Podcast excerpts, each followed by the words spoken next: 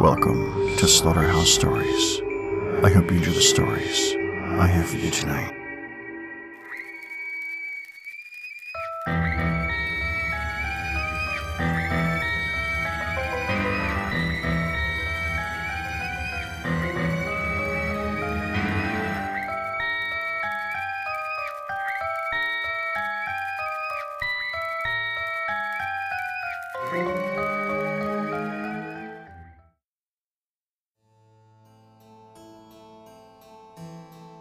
Hello to all you things that go bump in the night.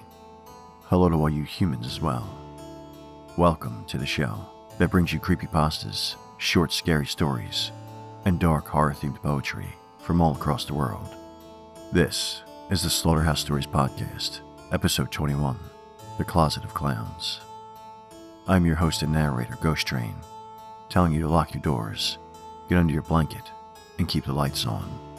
Remember, if you want to write in and have your email read on the show, email slaughterhousestoriespodcast@gmail.com with creepypasta requests, your own recommendations, or your own real-life paranormal encounters. Before we get to tonight's first story, I'd like to ask you a favor. If you're enjoying the show, please head over and leave a review through iTunes and help spread the word to your friends, family, the monster under your bed waiting for your foot to step down, whomever. Tell them, be a listener, not a victim. Now, let's get spooky. Starting off this week's show is a story by Ray O'Bannon of two adversaries. History says they should try to kill each other, but on this night, things don't go as history says it should. Let's see what new history is made tonight as you enjoy Indian Skinwalker.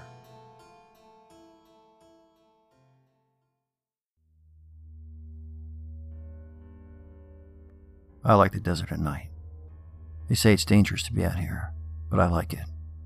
It's good to sit by a campfire and drink a beer, and hear where there wasn't any noise or traffic. You can see all the stars, because there aren't any electric lights to chase them away. Sometimes, the wind sings to you. But then somebody usually comes along and messes it up somehow. Mostly it's drunks, who want to beat you up because you're from the reservation. So when I heard the pebbles shifting somewhere off to my left, the hairs on the back of my neck started to tingle, and my hand inched a little closer to my Bowie knife. The figure that came walking out of the darkness didn't look very threatening. Just an old man wearing traditional Navajo clothing and leaning on a crooked walking stick as he shuffled quietly towards me. "Getting cold," came the old man's voice, dry as the desert. I expected him to say more, but instead, he just sat down across the campfire from me, laying the walking stick casually across his lap. There was something about him that made me uneasy, and my apprehension increased when his hand vanished into a leather pouch that hung from his belt, but he pulled forth only a crumpled pack of cigarettes, holding them slightly towards me. "Smoke?" "Sure," I replied, as my nerves began to relax. When he tossed me the pack, I noticed that there were only two cigarettes left inside. I took one and tossed the pack back to him. I held my chrome Zippo towards him, but he instead took a wooden match from his ear, scraping it against a small gray rock that dangled from a leather cord around his neck. The sudden flare of light illuminated his ancient, withered face, and his eyes seemed to sparkle eerily for a moment. Then he sat smoking silently. "Dangerous out here at night, you know." He spoke softly after a while. "Lots of things come out at night. Even things nobody believes in. They still come around sometimes." I smiled a little. "You mean ghosts and goblins?" "Maybe ghosts," he answered after considering it a moment. "Not goblins, I don't think. Not even sure what a goblin is. But there are other things too. Things like the skinwalkers. You know about them?" A sudden chill ran the length of my spine as the old man studied me quietly. "Mom used to tell me stories about them when I was little," I mumbled. "Then you know what can happen," said the old man. "They take the shape of a man, and wear the skin of a man, but they're really more like an animal underneath. They have powers too. Folks used to say only a shaman could defeat them." He turned his attention to the campfire. His image seemed to ripple behind the waves of heat rising from the flames. Embers danced around him like angry red fairies. "Lots of other things out here too," he continued. "The wendigo, the chupacabra, all sorts of things. They don't come around much anymore, but sometimes they do. Silence settled over us, like a damp woolen blanket. The campfire seemed to begrudge us what little heat it was providing. The stars twinkling above seemed suddenly to be laughing silently, sharing some sinister joke amongst themselves. The thin slice of moon sank behind a lone cloud bank, as though unwilling to witness whatever might transpire. The beast attacked us without warning. I felt claws sinking into my back as a great weight fell upon me. Then it was gone, and I rose to see the old man falling backwards. Whatever was on top of him was invisible, but I could see jagged rips appearing in his clothing and in his flesh. Then suddenly, he was thrusting the walking stick upwards, and there was a terrible screeching sound. The creature fell backwards into the fire and became visible as it writhed in the flames. I can't really describe it. Imagine a pale white maggot, taller than a man, its bloated, mushy body bristling with claw-like barbs, something like a mouth at one end, with rows of shark-like teeth lining the inside, a clump of black eyes that seemed completely lifeless as it rose from the fire and again hurled itself towards the old man. I'm not a hero. My brain was screaming for me to get out of there, to just run anywhere, to just get away. But then, I heard the old man's screams, and I saw the empty cigarette pack lying crumpled on the ground, and something inside of me stopped shaking and started getting angry instead. I tore away my clothes, and then tore away my skin as well, revealing my true form. I was springing towards the ugly monstrosity before I really had time to think about it, which is probably just as well. As I struggled with the creature, attacking savagely with my own teeth and claws, I caught a glimpse of the old man rising weakly to his feet. His walking stick was beginning to glow faintly, casting an eerie green light upon him as he moved forwards. He plunged the stick deep into the creature's side. The thing stopped biting at my face and made that deafening screeching sound again, but this time, it didn't stop screeching for a long time. I'm not sure if it died, or just went someplace else when it faded from view. I hope it died. The old man reached down to recover his walking stick from where it had fallen, watching me carefully. It's difficult for me to speak when I'm in my true form, but I can manage, if I concentrate. "What was it?" I managed to ask. "No idea," he answered with a puzzled frown.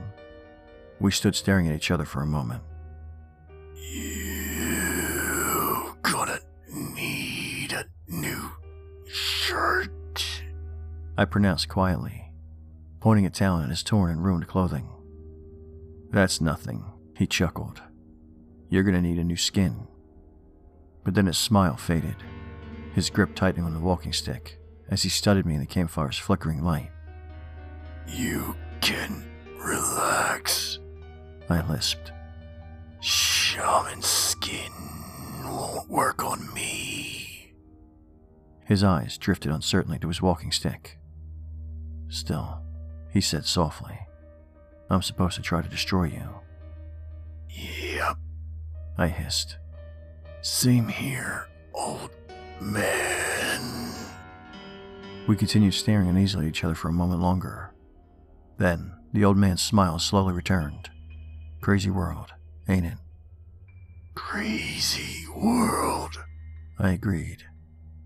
As he turned to go, I glanced around and saw the shredded remains of my jacket, snagging it with a claw. I turned back towards the old man, shuffling away into the darkness. "Hey, Pops," I called quietly, tossing him the fresh pack of cigarettes that had been in my jacket pocket. I think I managed something like a human smile. He nodded thanks, and then vanished into the desert night. I sat back down beside my campfire. A million stars twinkled overhead. They say it's dangerous being out here alone in the desert, but I like it. Sometimes, the wind sings to you, and all you can do is sing back.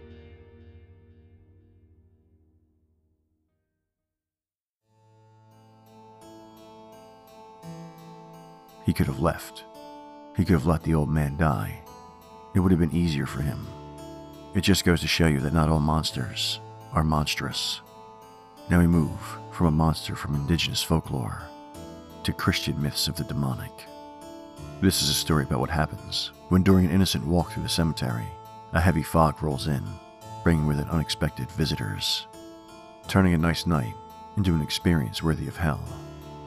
Start your prayers early, get your Bibles out, and enjoy listening to Demons in the Fog.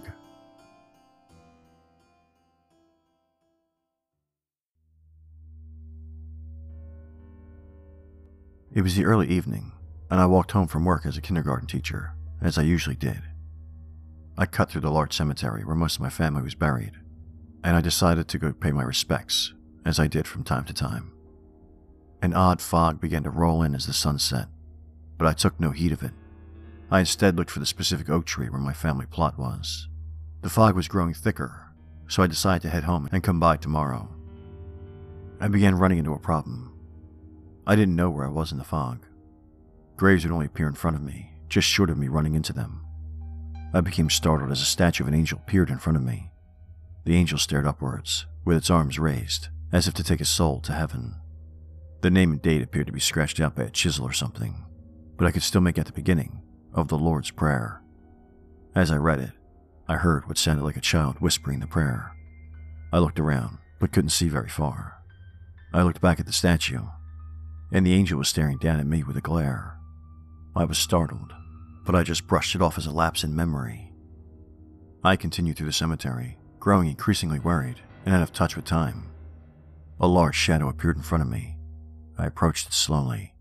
It was a tree, but not like the one I saw earlier. Its branches began shaking, as if something was moving within the leaves. I couldn't make anything out, and assumed it was a squirrel or cat.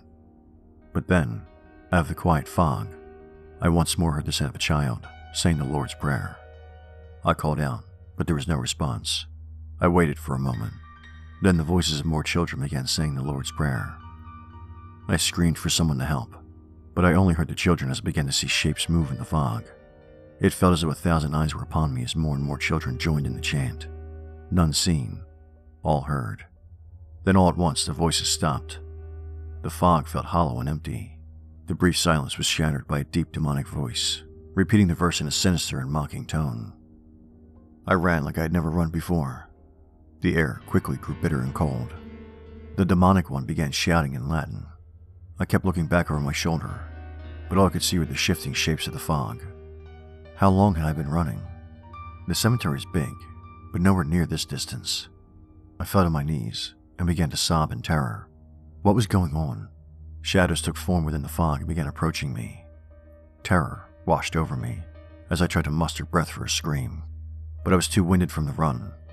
Shadowy arms shot out from the mist and grabbed hold of my arms. I struggled as they pulled my sleeves back. They began to carve Latin inscriptions into my flesh. I screamed in agony. I looked at the bleeding words as they began to ignite within my flesh. My arms went up in a flash of white fire. I was numb to everything as I looked at the words written in the smoldering skin. It was in English now.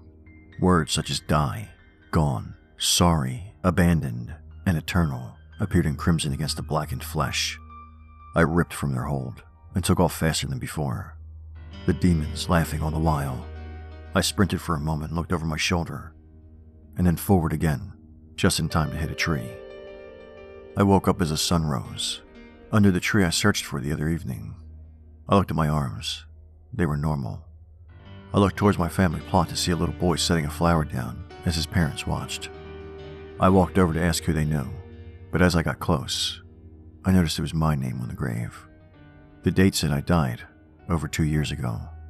My heart sank as the memories flooded back, and watched as one of my former students placed a flower at his teacher's grave. Am I in hell?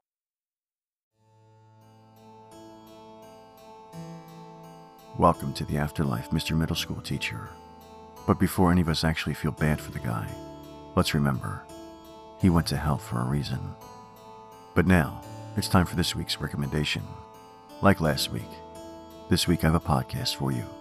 And no surprise here, it's another podcast that touches on the paranormal. Check out Ladies Fright, and listen every week as Maggie, Lauren, and Jackie tell spooky stories and try to figure out why they are so spooky. And just because they're from Jersey doesn't mean the show isn't entertaining and easily one of the funniest shows out there. So go to wherever you download your podcasts and check out Ladies Fright. Oh, what a fright. Now that I've given you this week's recommendation, let's take a trip down to open mic night at Beazle Pub.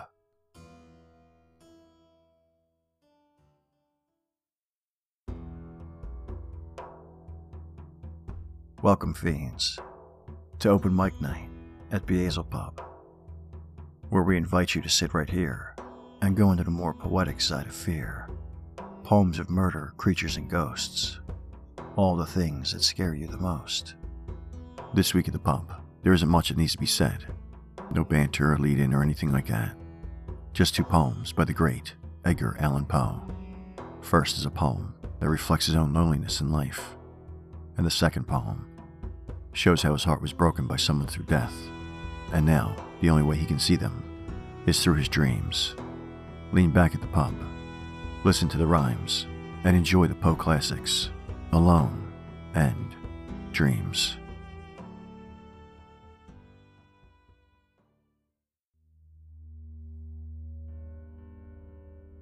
From childhood's hour, I have not been, as others were. I have not seen, as others saw, I could not bring, my passions from a common spring. From the same source I have not taken, my sorrow I could not awaken, my heart to joy the same tone, and all I loved alone. Then, in my childhood, in the dawn, of a most stormy life was drawn, from every depth of good and ill, the mystery which binds me still, from the torrent or the fountain, from the red cliff of the mountain, from the sun that round me rolled, in its autumn tint of gold, from the lightning in the sky, as it passed me flying by, from the thunder and the storm, and the cloud that took the form, when the rest of heaven was blue, of a demon in my view.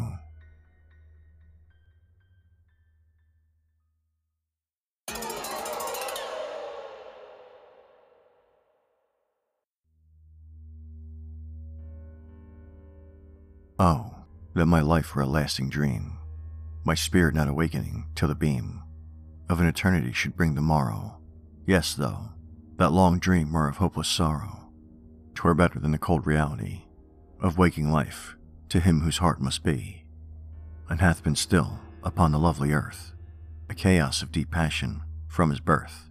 And should it be that dream eternally, continuing as dreams have been to me, in my young boyhood, should it thus be given, 'twere folly still to hope for higher heaven. For I have reveled when the sun was bright, I, the summer sky, in dreams of living light, and the loveliness have left on my very heart, in climes of my imagining apart. From mine own home, with beings that have been, of my own thought, what more could I have seen?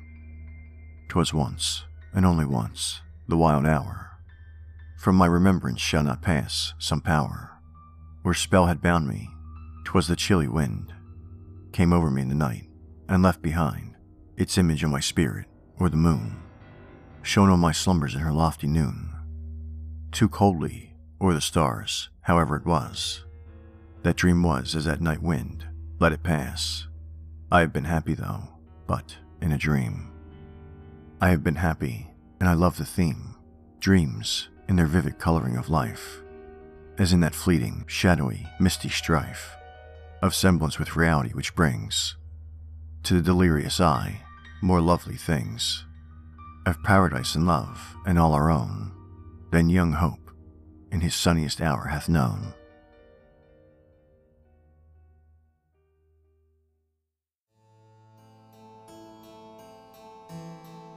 I've said it before, and I'll say it many times again before this podcast ends. To me, there simply is none better than Poe. Thank you for coming to this post-centered open mic night. But now let's head back and get ready for tonight's main feature, The Fun House.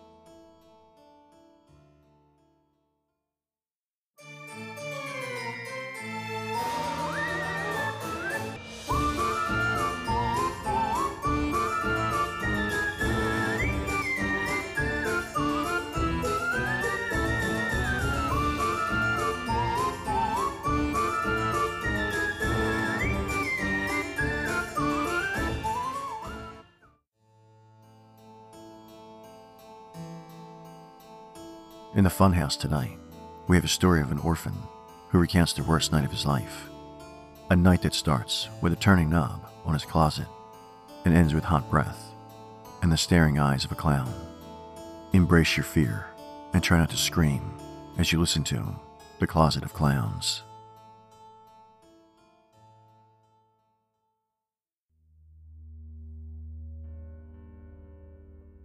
Often, we moved to different places.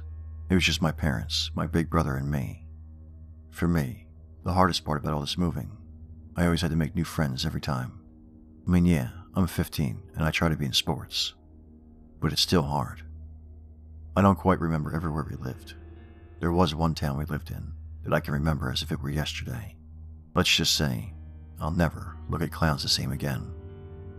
Now, before I start, I should probably tell you, I'm actually an orphan. After my parents' death, my aunt and my uncle adopted me, making my cousin more like my brother. Those are the people I'm in the car with now. The first night of that house, after I did my business, I went to my room and got in bed after turning on the radio to my favorite station. I shut off the light and closed my eyes, but I just couldn't shake the feeling that someone was watching me. So I sat up and looked around. There was nothing I could see. I just laid back down and closed my eyes. Suddenly, I heard something in the darkness of my room. What is that? Scratching? I got out of bed in curiosity to find the source. It sounded as if it were coming from the closet. I looked at it, and the door itself was still that I could see, though there was an eerie red light illuminating from under the door. I noticed that the scratching grew louder, and the knob to the closet door began to jiggle, as if someone were trying to open it, but couldn't. Out of my stupid curiosity, I went to the closet and grabbed the knob. Everything suddenly stopped. I went ahead and grabbed the flashlight kept near my bed. I flipped it on and turned the knob. Then the door burst open and blew me back at the wall. I popped up from my bed, gasping for air and breathing heavily. I put my hand on my head. Oh, it was just a dream, I thought. Then I heard the sound of crackling bones. I froze and looked over towards the closet. I saw a silhouette, just standing there and staring at me. Its eyes were like matches, and they seemed as if they were trying to look into my soul. I was so scared I literally couldn't move. Soon, I built the courage to grab the flashlight and turn it on. The figure was gone.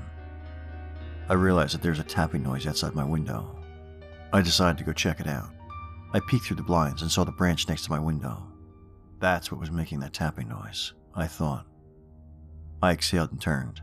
Then I looked up and screamed at the top of my lungs. There was a silhouette in the doorway.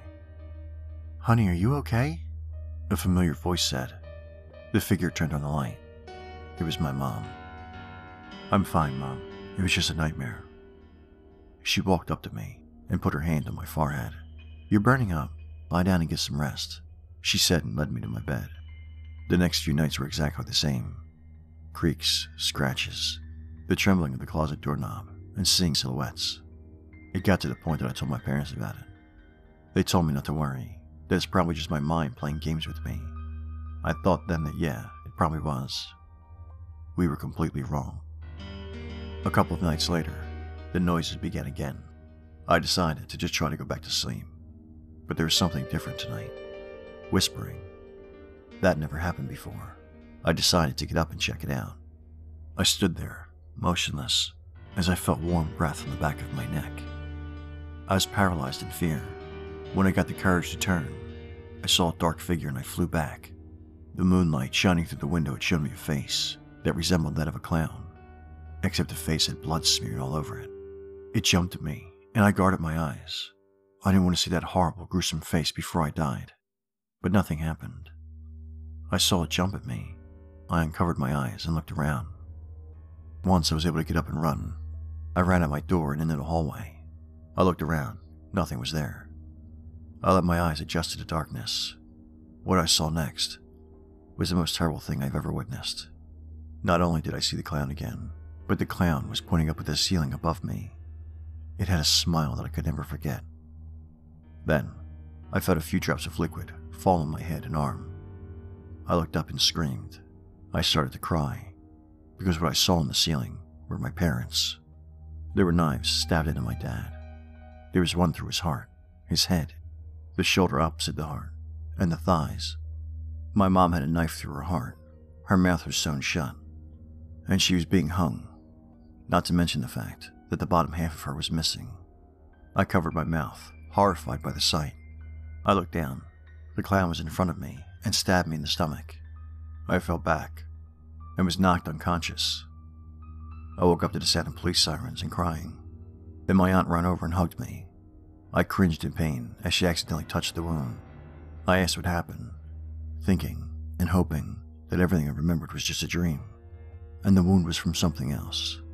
My aunt then explained through her tears that she and my uncle would have to adopt me, seeing how they were my godparents. That night will haunt me until I die. I don't think any human could have done what happened to my parents. That gruesome night is what holds me back from ever going to a circus or a carnival. My aunt and my uncle think I should go to a psychiatrist. I don't think I'm crazy. I think what I saw actually happened, because I can still feel the breath on the back of my neck and the eyes staring at me.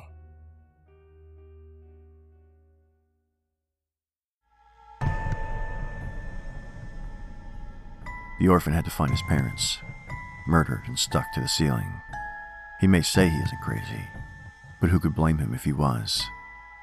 And the clown is still out there, waiting for the next closet to come out of. Perhaps tonight, he's in your closet. Now, I believe that's enough scares for this week. I hope you will join me again next week for more stories that are sure to keep you afraid during the day and awake at night. Thank you for listening. I hope you enjoyed the stories I had for you tonight. And until next time...